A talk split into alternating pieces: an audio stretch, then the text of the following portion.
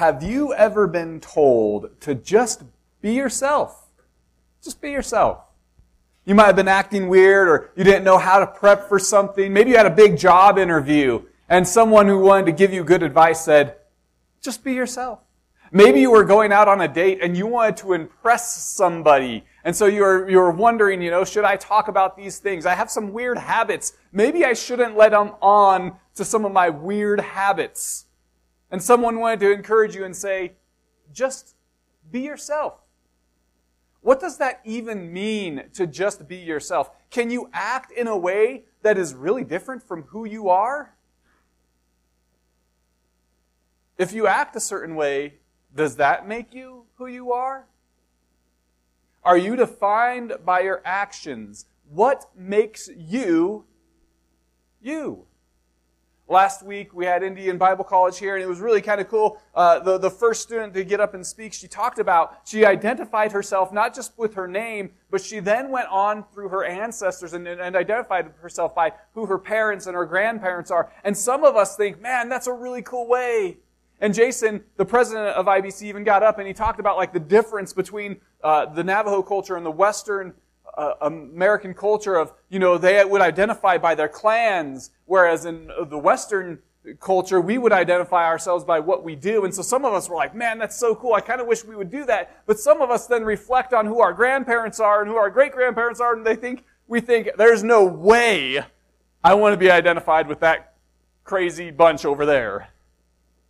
And so we kind of reject that and we go an opposite route and we say, instead of being identified by, you know, all of these people from my past, I want to be identified by my actions. And so I want to embrace that Western culture. And I want to tell people, my name is Aaron Holbert. I'm a senior pastor. I have two master's degrees and I can go down and walk through all of my list of accomplishments and brag about how great I am because of what I've done.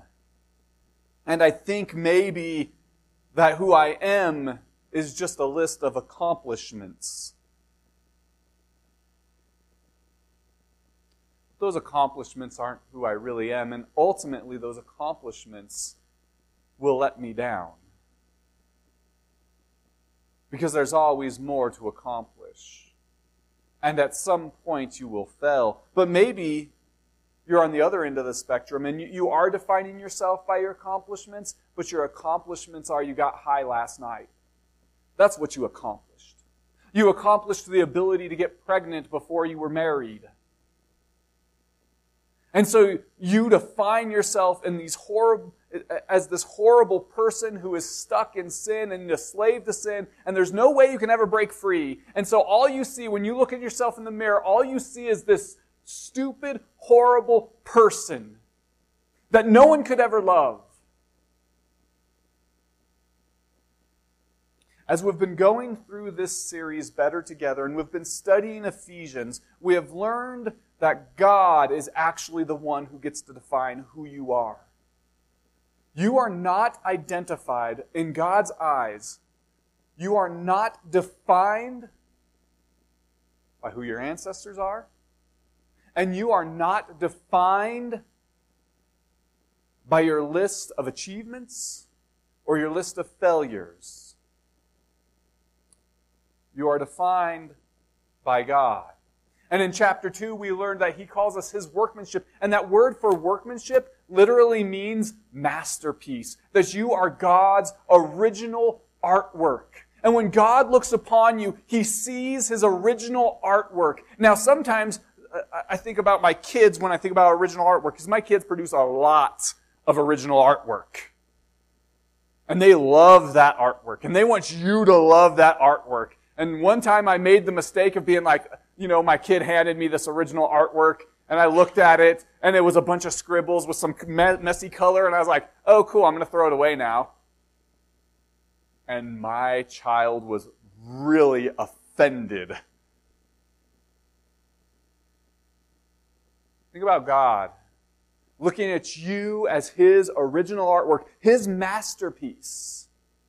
And you look at yourself in the mirror and you say, I'm just a piece of junk. That's offensive to God. You're calling his original artwork a piece of junk. So we've been walking through this series better together and we've been learning this, we learned this robust theology in the first three chapters that God calls you who, who He has created you to be. He calls you His masterpiece. He calls you His son or daughter. He says you are a child of God. And then He lists out all of these amazing spiritual blessings that He has given you. And then we got to chapter 4 and we learned the application part based on the theology, based on the theology of the first three chapters that you are his original artwork, that you have, that, but because you had rebelled against him at some point in your life, you were dead in your trespasses and sins, you had rebelled, you had shaken your fist against God, and you had become a slave to sin, even though you were his original artwork. But when you came to know Christ, when you put your faith and trust in Christ, He made you alive together with Him. Based on all of this theology, then in chapter 4, He begins to tell us the application. How should we then live? And it's really important that we don't get those two confused. Oftentimes people think if I start living this way, then I will earn the theology of the first three chapters. And that's wrong. The first three chapters lay out a theology that then gives us how we should then live. So we get into all of this, how we can live. And in chapter 4, Paul uses the analogy of clothing. That you used to be defined by your actions, but now you're defined by God. So take off the old clothing, take off those old stinky clothes of being defined by your behavior, and put on the new clothing that comes with this new identity. And this new identity is what we will talk about today. How do you define yourself? So open up with me to, to uh, Ephesians 5, if you will. We'll go 1 through 4, verses 1 through 14. Therefore, be imitators of God as beloved children, and walk in love as Christ loved us and gave himself up for us, a fragrant offering and sacrifice to God. But sexual immorality and all impurity or covetousness must not even be named among you, as is proper among saints. Let there be no filthiness or nor foolish talk, nor crude joking, which are out of place, but instead let there be thanksgiving. For you may be sure of this, that everyone who is sexually immoral or impure or is covetous, that is, an idolater, has no inheritance in the kingdom of Christ and God. Let no one deceive you with empty words, for because of these things the wrath of God comes upon the sons of disobedience. Therefore, let do not sorry, therefore do not become partakers with them. For at one time you were darkness, but now you are light in the Lord. Walk as children of light. For the fruit of light is found in all that is good and right and true. And try to discern what is pleasing to the Lord. Take no part in the unfruitful works of darkness, but instead expose them, for it is shameful even to speak of the things that, do, that they do in secret. But when anything is exposed by the light, it becomes visible. For anything that becomes visible is light. Therefore it says, Awake, O sleeper, and rise from the dead, and Christ will shine upon you.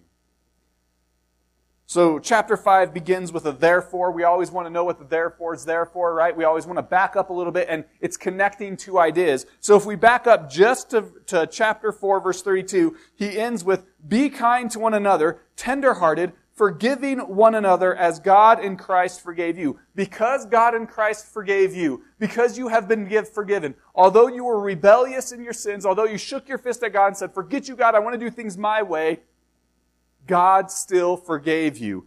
Therefore, because you have experienced God's forgiveness, therefore be imitators of God. It's like he's saying, here's the gold standard of what this new life looks like. You have a new identity. It's time to act out this identity. Here is the gold standard. God. Be an imitator of God. In order to imitate something, you need to study it, right? You need to Look at it. When an actor takes on a new role, they're going, they're going to imitate this new personality. They're going to imitate this, maybe an accent. What do they do? Do they, they totally ignore it? I'm not good with accents. Jen always laughs. They're really horrible. If you ever want to hear a horrible accent of anything, ask me to give you an accent. And it will be a mash of all kinds of crazy different accents. One of the reasons why is because I, I can't hear very well. I worked for an airline for several years. My hearing's gone. I can't hear very well, so I can't hear all the nuances of an accent, so that's why I just give horrible accents. But if an actor wanted to be, wanted to give you a good accent, what would they do? They'd go study that accent, right? They'd listen to that accent. If we are going to be imitators of Christ, one of the things that we have to do is, stu- or imitators of God, one of the things we have to do is study God. We have to study what Christ did on this earth. We have to look. What is his character? How does he do things? If we are not studying God, we cannot be an imitator of God. So, because we've been forgiven, therefore, imitate God as beloved children and walk in love so how are we going? Now he's going to start to describe how we're going to imitate God. One of the, or the first thing he tells us is walk in love. One of our problems, I think, in our culture is we have a generic use of the term love. The example I always love to give is I love my kids. I love mountain biking. I love tacos, and I love my wife. Now, hopefully, those aren't all the same types of love, right? But just from hearing me talk, you wouldn't necessarily know that those are different types of love. You might think that my wife and tacos are on the same plane there. It's ridiculous. It's preposterous. But we use this generic type of love. And really what we mean, what we typically mean when we say love, is we mean we enjoy or delight. So when I say, I love tacos, that really means I enjoy tacos, right? When I say I love mountain biking, that really means I enjoy mountain biking. But the problem is a lot of Americans start to just use that for everything. And we have this blank terminology of love just meaning I delight in or I enjoy. And so we, we hear phrases like love is love. That can't be true. Not all loves are equal. Not all loves are the same. Clearly, my love for tacos, if I never ate another taco the rest of my life, I could still die a happy man. The same is not true for my children. If I never went mountain biking again, a day in my life, I could die a happy man. I could still die with full of joy. And I could still die full of joy even if my kids died. But the impact of losing mountain biking and the impact of losing my kids would be drastically different. There would not actually be a whole lot of grieving with mountain biking. The rest of my life, I would be walking with grief if I lost my children do we see how different this is. This generic term love actually does a huge disservice in our culture. And so we hear phrases like love is love, but not all loves are equal. Not all love is the same. To enjoy something doesn't mean you really have a biblical love for something. So here the term is walk in agape. Now, in the Greek, there are different terms for love. Agape is a self sacrificing, do what is right for the other person no matter what type of love. That's the love we're commanded to walk in. It's not just enjoying someone, although I do enjoy my wife, although I do enjoy my children. That's not the type of love that I have for them. The love that I'm commanded to have for them is to walk in a self sacrificial type of love. To do what is best for them no matter what. So oftentimes in America, we define love in this delight or enjoyment, and it's really kind of a selfish thing, isn't it? We've turned love into a selfish act. I enjoy you, so I love you. Which really describes why we see so much divorce. Because people think they're in love, and so they're saying, I enjoy you, I love you. But what do you do when the person is no longer enjoyable? Well, do you really love them anymore? We've totally messed up the term love. But when you commit to a self sacrificing, doing what is best for the other person type of love, no matter what, then even when that person is not enjoyable, even when that person is frustrating, you can still do what is best for them. You can still be committed to them. And that is what we are called to do. And Christ is the gold standard for us. Christ is the ultimate example. And if we picture him in heaven, enjoying the community he has with the Father and the Spirit, not knowing pain, but taking on human flesh so that he could die in your place, experiencing the full wrath of God against unrighteousness in your place. That is self sacrificing love. That's the gold standard. That is what we are being commanded to imitate. And he goes on to describe it. Walk in love as Christ loved us and gave himself up for us, a fragrant offering and sacrifice to God. This term fragrant offering is an Old Testament term. It's an idiom meaning acceptable to God, and it was based on the heart of one bringing the sacrifice. So if two people were to bring a sacrifice, and let's say someone had a crooked heart, but had a much better looking sacrifice, that sacrifice wasn't as acceptable as the one who was bringing maybe a flawed sacrifice, but had a heart that was right after God. And that's the whole point is that Jesus didn't just do the behaviors, but Jesus had a heart that was in the right spot. And it was not concerned with himself. He wasn't selfishly doing these things, but he had a heart that was concerned with the glory of God and the good of his creation.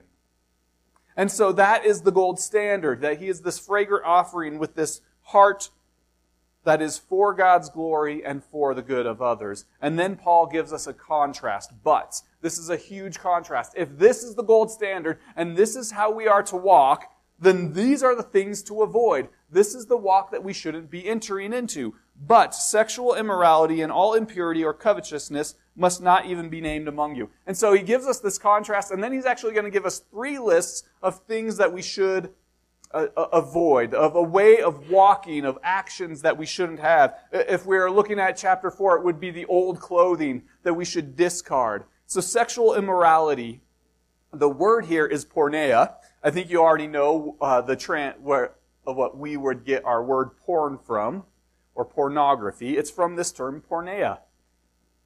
The best definition I've ever heard of pornography is something that elicits a wrongful desire. There was a huge Supreme Court case decades ago about freedom of speech and whether or not it covered pornography. And one of the justices was asked to define pornography, and he said, Well, I can't define it, but I know it when I see it. I think that's a bit of a cop out. I think this is a great definition. A lot of people struggle with this word pornography and, and how to define it something that elicits a wrongful desire would be pornography. Something that elicits a wrongful desire. So God designed sex. And there is a way to enjoy sex that is glorifying to God and which fulfills the design that is good for us. So God designed it, there is a way, because He designed it, there is a way that we can interact with it that is glorifying to Him and is good for us. But our culture has taken what is good and has perverted it. So when we have sex outside the boundaries that God created it for, it perverts sex, it cheapens it, and actually does damage to us.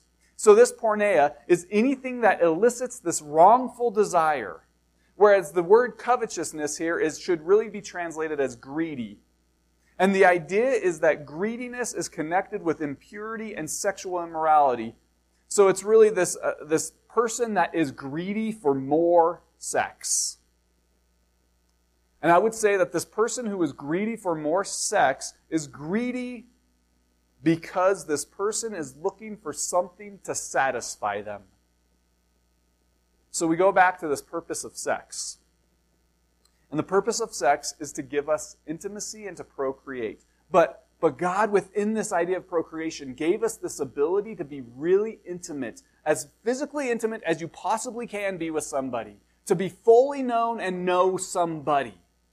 That is one of the, it's a bonding action. And we have a desire in our life to be known and to know someone, to be truly intimate with someone.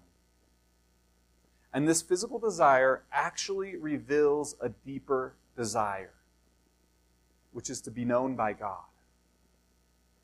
Sex, which gives us a picture of intimacy, is only a picture of a greater intimacy with God. So when people do not feel known by God, and when they don't know God, they begin to search for this desire in different ways. Now, I say when they do not feel known by God, because God knows you.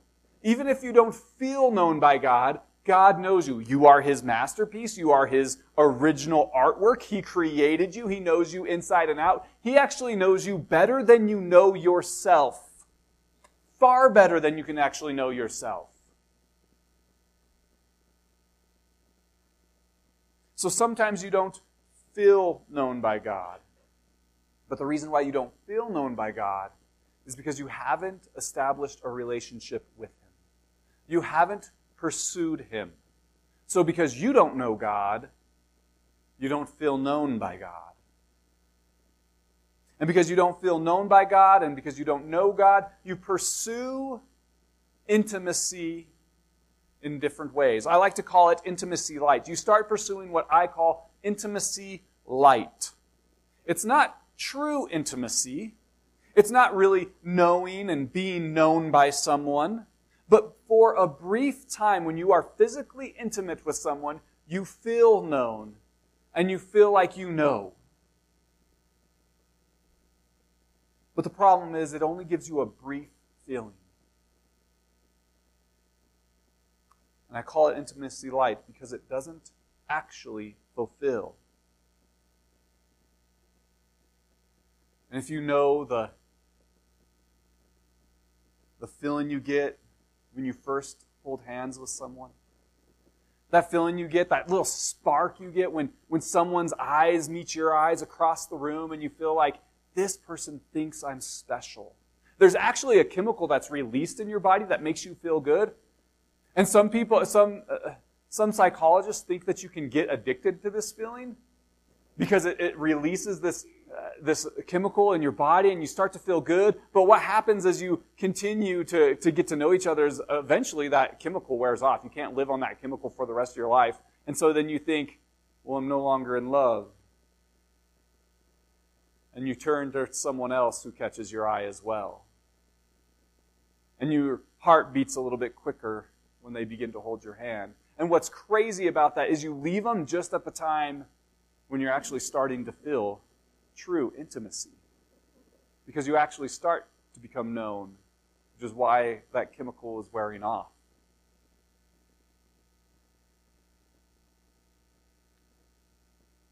So people pursue it because they're looking to be known. They're looking for true fulfillment true intimacy. And what they really get is intimacy light. He continues Let there be no filthiness, nor foolish talk, nor crude joking, which are out of place, but instead let there be thanksgiving. So here we've got a list uh, that, that revolves around speech. So first we had sex and intimacy. Now we've got how you speak. This category is all about talk. What comes out of our mouths actually reveals what is in our heart. What comes out of our mouth actually reveals what is in our heart. So the term filthiness here, it, the Greek term literally means ugly. So the idea is obscene speech or speech that references unnatural or crude suggestions towards sexual behavior. So ugly speech is what it's really getting to. So the sexual innuendos that are made at work, Or how about when you're just hanging out with the guys and think just a little bit of crude speech is okay? That type of speech is not imitating Christ. The term foolish talk is literally moronic. It's where we get the term moron from. And usually it was a reference to someone who was talking while drunk. So that begins to give you a picture of what this foolish talk really means. When someone is talking while drunk, they're not weighing their speech very well. They're kind of like blabbermouths. So a couple weeks ago when I had surgery, I was coming out of the anesthesia, and I actually was a blabbermouth. Jen was laughing pretty hard. Uh, you know, I wasn't. I, I was just really talkative, and I was like, I was like pointing at the doctor, and I was like, "Hey, man, you did an awesome job. Yes, you were. I, man, I'm still feeling the anesthesia. I don't know how great of a job they did at all. Did they? There was a big bandage. I don't know if they. I don't know if they even did the stitches right at this point, but I'm like talking them up. I wasn't weighing my speech at all. And that's kind of what, this is what that's a reference to. Someone who's not weighing their speech. So the idea is someone who is drunk, they don't carefully weigh their speech, but they feel free to say things that they know better than to say. Now contrast that with someone who is talking with love. When you're talking to someone with love, when you really care about, uh, about the impact of your words, you weigh your words. How is this going to impact this person? And you begin to think before you speak. So not only should we not have filthiness or foolish talk, but he also throws in crude joking. And these are jokes that are offensive. This could be jokes that are in bad taste, have sexual overtones, or simply make fun of someone else. And I hear people do this all the time. And then they justify it by saying, well, it's just a joke. It's just a joke. It's okay. And it might hurt your feelings. It could even dig really deep and hurt bad. But they smile at you and they say, but it's just a joke. I didn't mean anything by it. And so you can never actually confront them about it because it's just a joke. You're being too sensitive. I'm just joking around. And Paul is saying that this type of joking, belittling people, tearing people down for your own enjoyment, is not like Christ. If we look at the first list, we can contrast what imitating Christ and walking in love looks like with using and abusing people to make myself feel good, using and abusing people to, to to try to fill this level of intimacy. At this point, we can look at how does imitating Christ and walking in love contrast with this type of speech. And it really comes down to when you're walking in love, you care about your speech and how it affects other people. But when you're not walking in love, you don't care about how your words impact someone else. You just care about building your own ego, making yourself feel better. And how often do we run into somebody that belittles us? Or how often do we do the same thing where we belittle someone else, we make fun of someone else just so I can feel better about my own life? Just so I can feel better. And I even see people with theology do this. Belittle someone else's theology to make my theology feel good. And it's not right, and it's not walking with love. So these three types of speech reveal a heart that is more concerned with our own ego than the consequences of your speech and building yourself up at the expense of others. Then he continues, For you may be sure of this, that everyone who is sexually immoral or impure or who is covetous, that is an idolater, has no inheritance in the kingdom of Christ and God. So the, the idea that he's getting at here is if you've put your faith in Christ,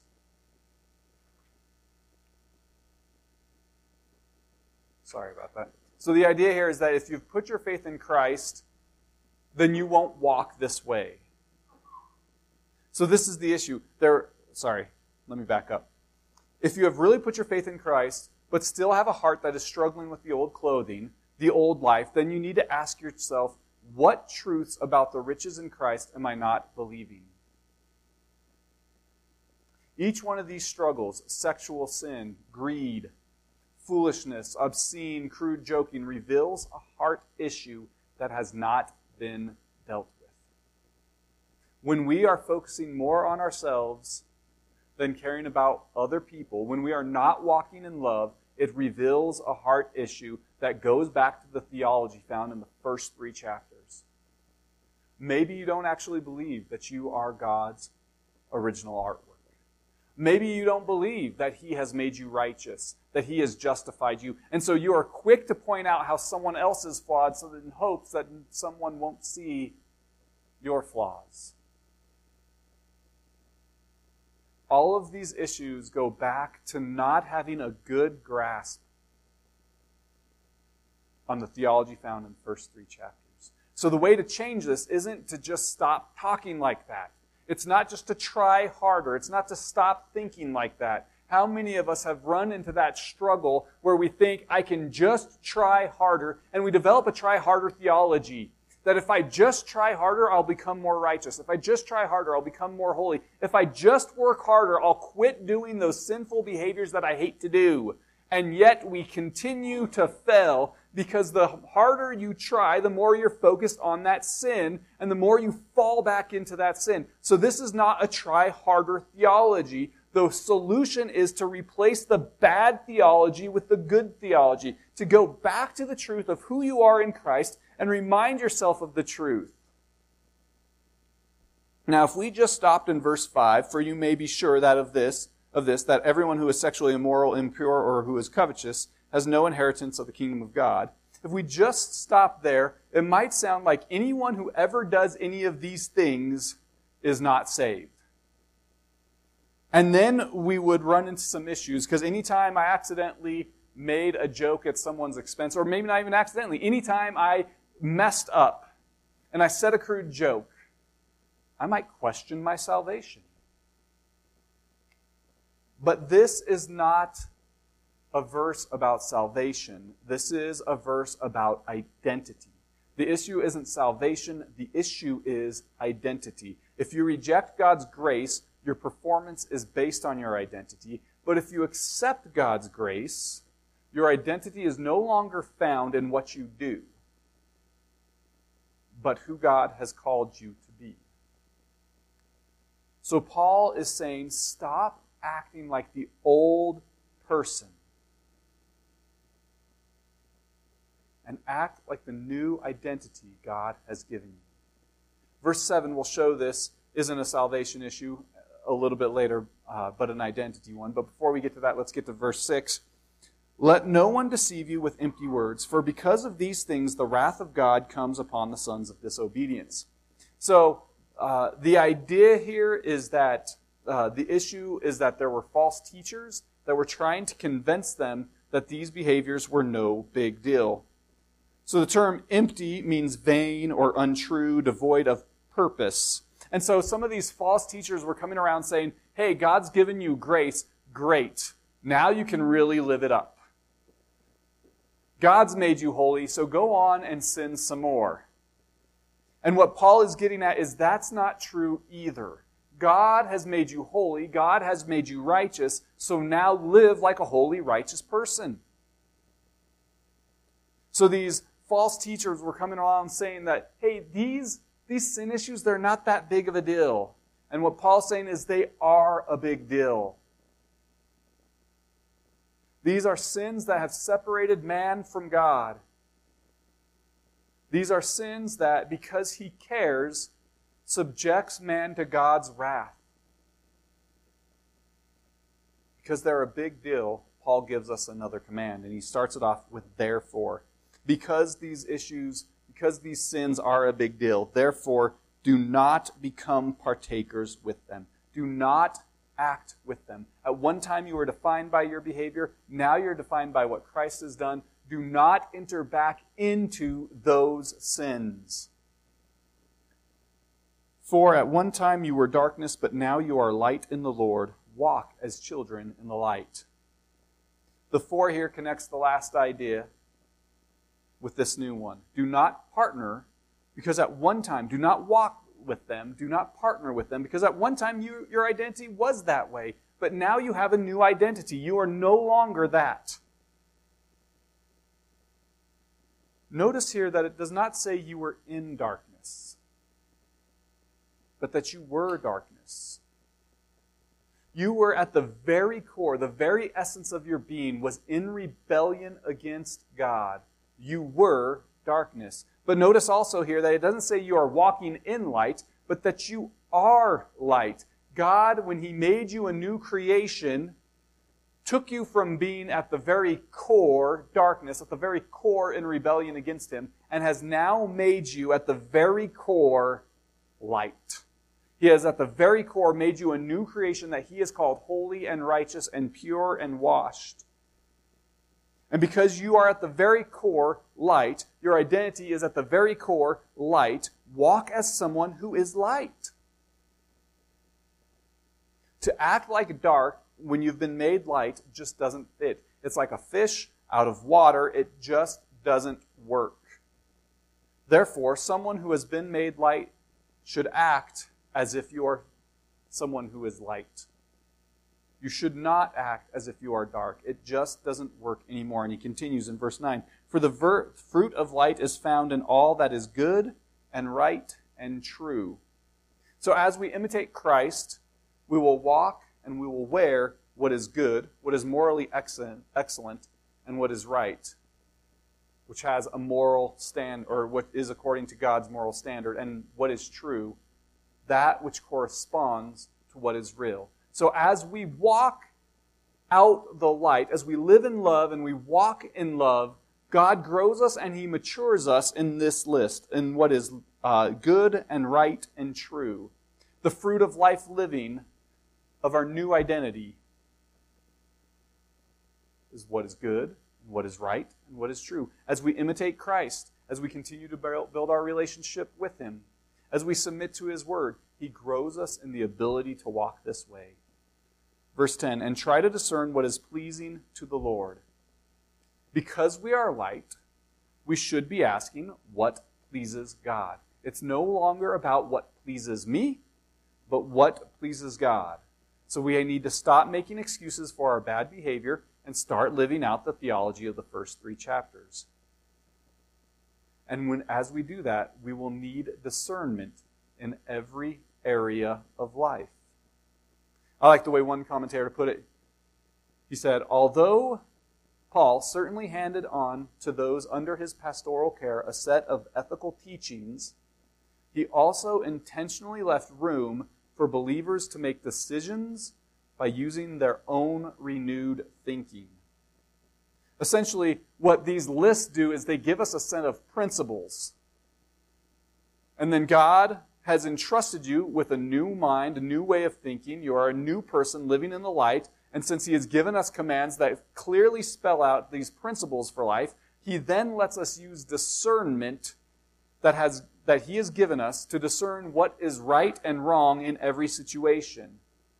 So, what we do is we are to take these principles and then apply them to different situations in our life. And he goes on in verse 11 Take no part in the unfruitful works of darkness, but extend, instead expose them. So, light exposes darkness. This doesn't mean we go around pointing out everyone's sin. That's not what Paul's getting at. He's not giving us a theology where we're just out there pointing, hey, you're a sinner, hey, you're a sinner, hey, you're a sinner.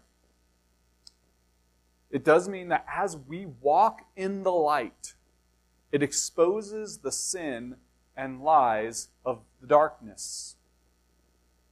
As we walk in light, that exposes the sin and the lies of the darkness. I love hearing from older couples about how long they've been married.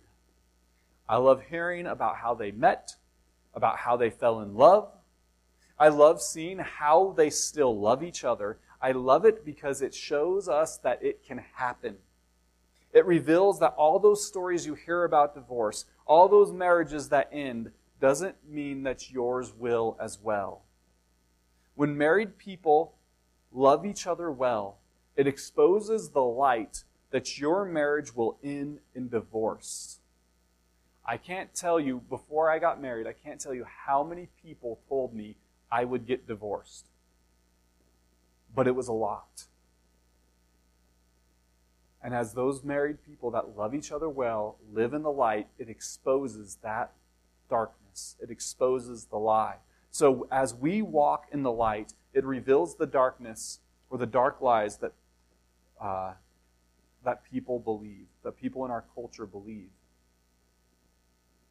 I believe it also shows that people who walk in darkness, as they are exposed to the light, will eventually convert to the light. And verse 14 will explain that for us. But let's move on to, to verse 12. For it is shameful even to speak of the things that they do in secret. For it, so this goes back to verse 11, and it's kind of repeating this idea that we shouldn't just go around wagging our finger at people. It's more of the idea that uh, as we live in the light, that light exposes the darkness. That as we live in the light, the darkness is revealed. But when anything is exposed by the light, it becomes visible. So when anything is exposed by the light, it becomes visible. Paul explains the second half of verse 11, how this exposing takes place. When we live with love, joy, peace, patience in our life, as we forgive others as Christ has forgiven us, even when they are hateful towards us. Now, I think it's always important to give that disclaimer that Forgiveness doesn't always mean reconciliation. Forgiveness means not to hold sin against someone else or an offense. I don't I no longer hold that offense against them. But it doesn't necessarily mean that I have to be reconciled to them. So as we live with forgiveness towards those who might even hate us, it reveals the darkness and the lies of the world. The world system is full of people who hate others.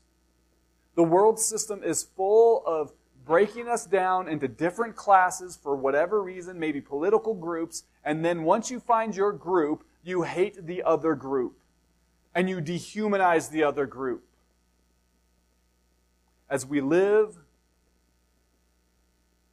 in forgiveness, it exposes the hate and the lies of the other group. As new creations, we should be in imitating the love of Christ who died for a world in rebellion. It also reveals a changed heart.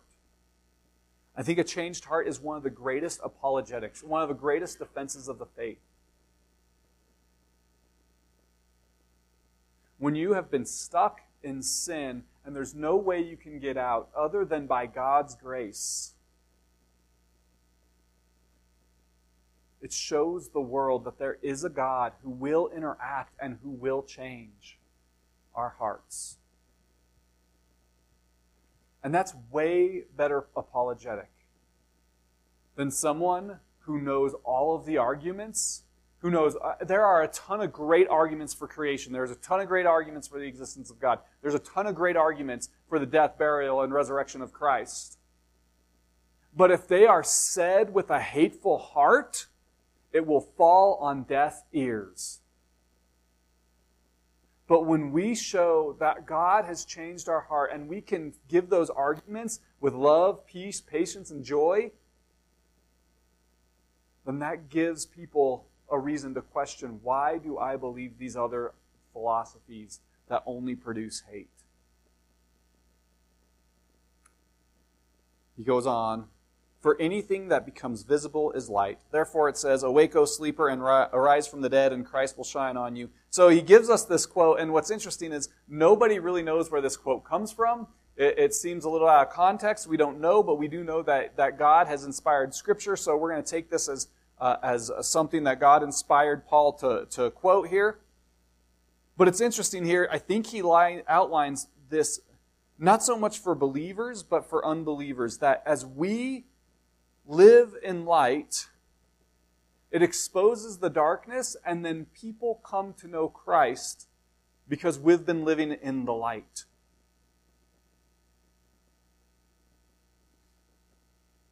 For anything that becomes visible is light. This describes conversion. When you were darkness, you lived according to the darkness.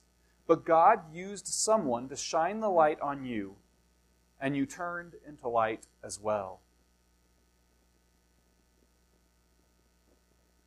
You, if you've put your faith and trust in Christ, you are a new creation with a new identity. As you remind yourself of that, you begin to live it out. And when you don't live it out, it's because you have a bad theology. You have a wrong belief about who you are and who God is.